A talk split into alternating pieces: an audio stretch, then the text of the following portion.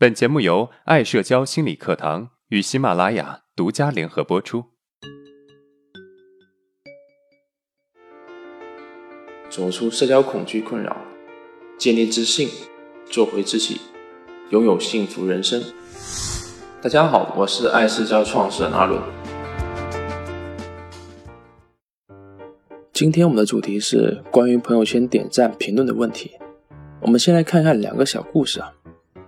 前几天，有一个学员写了一篇日记，他说道：年假的时候，跟几个好朋友一起去国外旅游。由于是第一次出国，他非常激动，在飞机上就拍了不少的照片。到了日本呢，也去了很多的景点，也拍了不少好看的照片。回到酒店就迫不及待地把相机里面的照片拷了出来，然后用修图软件反复的修了照片。最终挑选了几张自己认为最好的照片发到朋友圈，抱着满心的期待，觉得应该会有很多人点赞评论。结果除了几个一起玩的朋友和家人点赞之外，几乎没有其他人的评论，这让他非常的失落，并且开始自我怀疑，担心别人觉得是自己在炫耀，担心别人觉得自己拍的照片不好看。然后就迅速的把发在朋友圈的消息给删掉了。如果说啊外出旅游拍照片比较少，那么接下来的故事我相信每个月都在发生。有一个学员跟自己的好朋友约着去一家特色餐厅吃饭，这家餐厅啊有很多的特色菜，不但东西好吃，颜值更高。平时吃饭不爱拍照片的他，也忍不住拿起刚买的手机拍起了照片。心里想着怎么去分享自己的照片，也想着大家是不是都会给自己点赞评论，觉得我很有品味，想想就很兴奋。同时呢，也担心着别人不给自己评论，因为自己平时也不发朋友圈，跟朋友圈里面的人互动也很少。在冲突之中，还是忍不住把照片给发了。发了之后呢，过不了一分钟，就刷了一次朋友圈，没有人点赞评论。过了五分钟呢，又刷了一次朋友圈，还是没有动静。而跟他一起吃饭的朋友看到他的照片好看，直接复制到朋友圈了。没想到一分钟不到就有人点赞了，而且两个还是他们共同的好友。看到这里啊，他的心里就仿佛被针扎了一样，觉得自己肯定是不让别人喜欢的，觉得别人肯定是看不起自己的。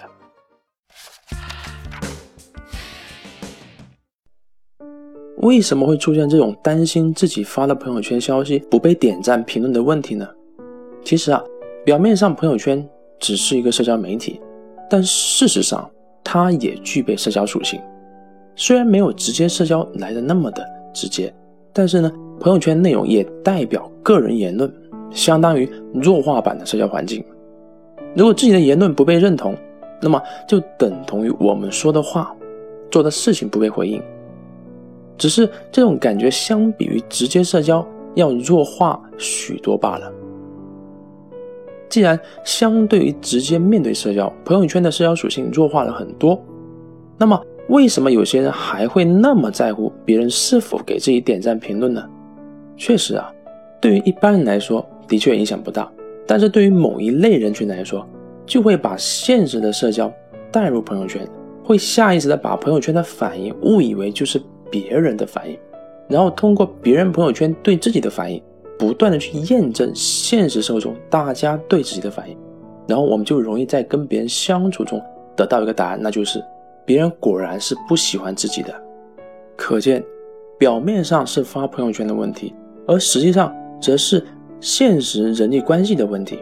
朋友圈只是现实人际关系的一种体现罢了。那么，到底是什么样的心理？影响了这种类型的人呢？答案是缺乏关注者。缺乏关注者，这类型的人容易感觉到缺乏关注，容易在现实生活中通过某些行为来引起别人的关注。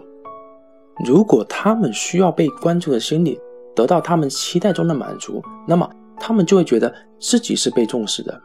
但是这种满足啊，不会持续太久，很快就会再次需要别人去满足。如果他们需要被关注的心理得不到满足，那么他们就会受到伤害，并且得出一个结论：我就是一个不让别人喜欢的人。也许到这一边啊，我们都能够想到，到底是什么原因导致的了。但是啊，我还是为那些不知道的人解释一下，这是为什么。其实啊，缺乏关注者就是陷入关系的强迫性重复了。他现在的行为只是在重复小的时候跟父母的关系罢了，而且这类型人会把这种关系的重复体现在方方面面，包括平时的人际交往、任何社交媒体等等。那这个强迫性重复到底是怎么运作的呢？我相信大家很好奇。其实啊。这个运作机理非常简单，六岁之前的关系模式很容易决定一个人后来的人际关系，因为这是一个人认知形成最关键的阶段。六岁之前，我们是被忽略的，那么之后的人际关系就会一直处于寻找关注的状态，而且可怕的是，没有一个人能够百分之百的满足这种关注。所以，这类型的人对于被关注一直是处于饥渴的状态，而我们为了得到关注，也只不过是为了得到一种美的感觉。那么，这种感觉就是我是好的。举个例子啊，我有个朋友，他从小跟他妈妈说话就是被忽略的状态。记得有一次，我就在他旁边，他跟他妈妈打电话，结果。他妈妈说了几句话之后，就把电话放在一边了，自己忙其他事情去了，直接忘了他还在跟自己的女儿打电话这回事了。如果这类型人在亲密关系中，那么将会不断的索取对方的关注，一开始对方还会觉得自己是受重视的，慢慢的就会觉得负担，觉得累，关系很容易进行不下去。说了这么多，那么遇到这种问题有解吗？当然有。我们有三个小建议。第一，面对发朋友圈的实际问题，在发朋友圈之前，我们可以问问自己：我发了这个朋友圈消息，是为了让别人关注我，还是只是为了去分享一个好东西给别人呢？如果是为了让别人关注我，那么我宁可不发；而如果是想要分享给大家，那么就可以发，因为获取关注啊，这只是一种索取。而分享，则是一种价值给予。第二，树立一个正确的观念。当我们没有获取直接反应的时候，确实很让人难过。但是呢，我们可以思考，对方没有给我们回应，不代表就是不喜欢我们，有可能有其他的原因。我们不一定要想到大家就是不喜欢自己，因为有一千种理由可以解释对方没有关注到你。并不是故意的。第三，温和的表达需要。其实啊，虽然我们一直在索取关注，但是这种索取的方式往往是负能量的抱怨，这反而会让别人反感。与其我们一直去负面的索取别人的关注，还不如直接温和的表达对关注的需要，主动跟别人要求，主动跟别人交流，表达你内心的感受。比如上周末是母亲节，母亲需要孩子关注，可以直接对孩子说：“妈妈期望你能够打个电话回家，这样我会很开心。”这么做反而会让关系更加亲近，自己也可以获得内心的力量。好的，我们来回顾一下今天的内容。第一，朋友圈需要被点赞评论的人其实是缺乏关注，我们称之为缺乏关注者。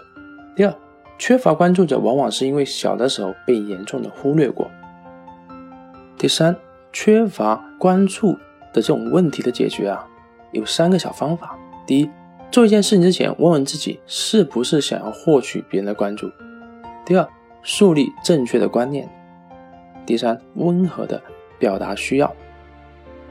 如果你喜欢我们的内容，那么欢迎订阅我们的专辑，并且啊。把这个专辑的内容分享给有需要的朋友。好，今天的内容就到这了。如果你有任何的疑问和想法，欢迎在音频的下面评论互动，我会挑选有代表性的问题进行回答。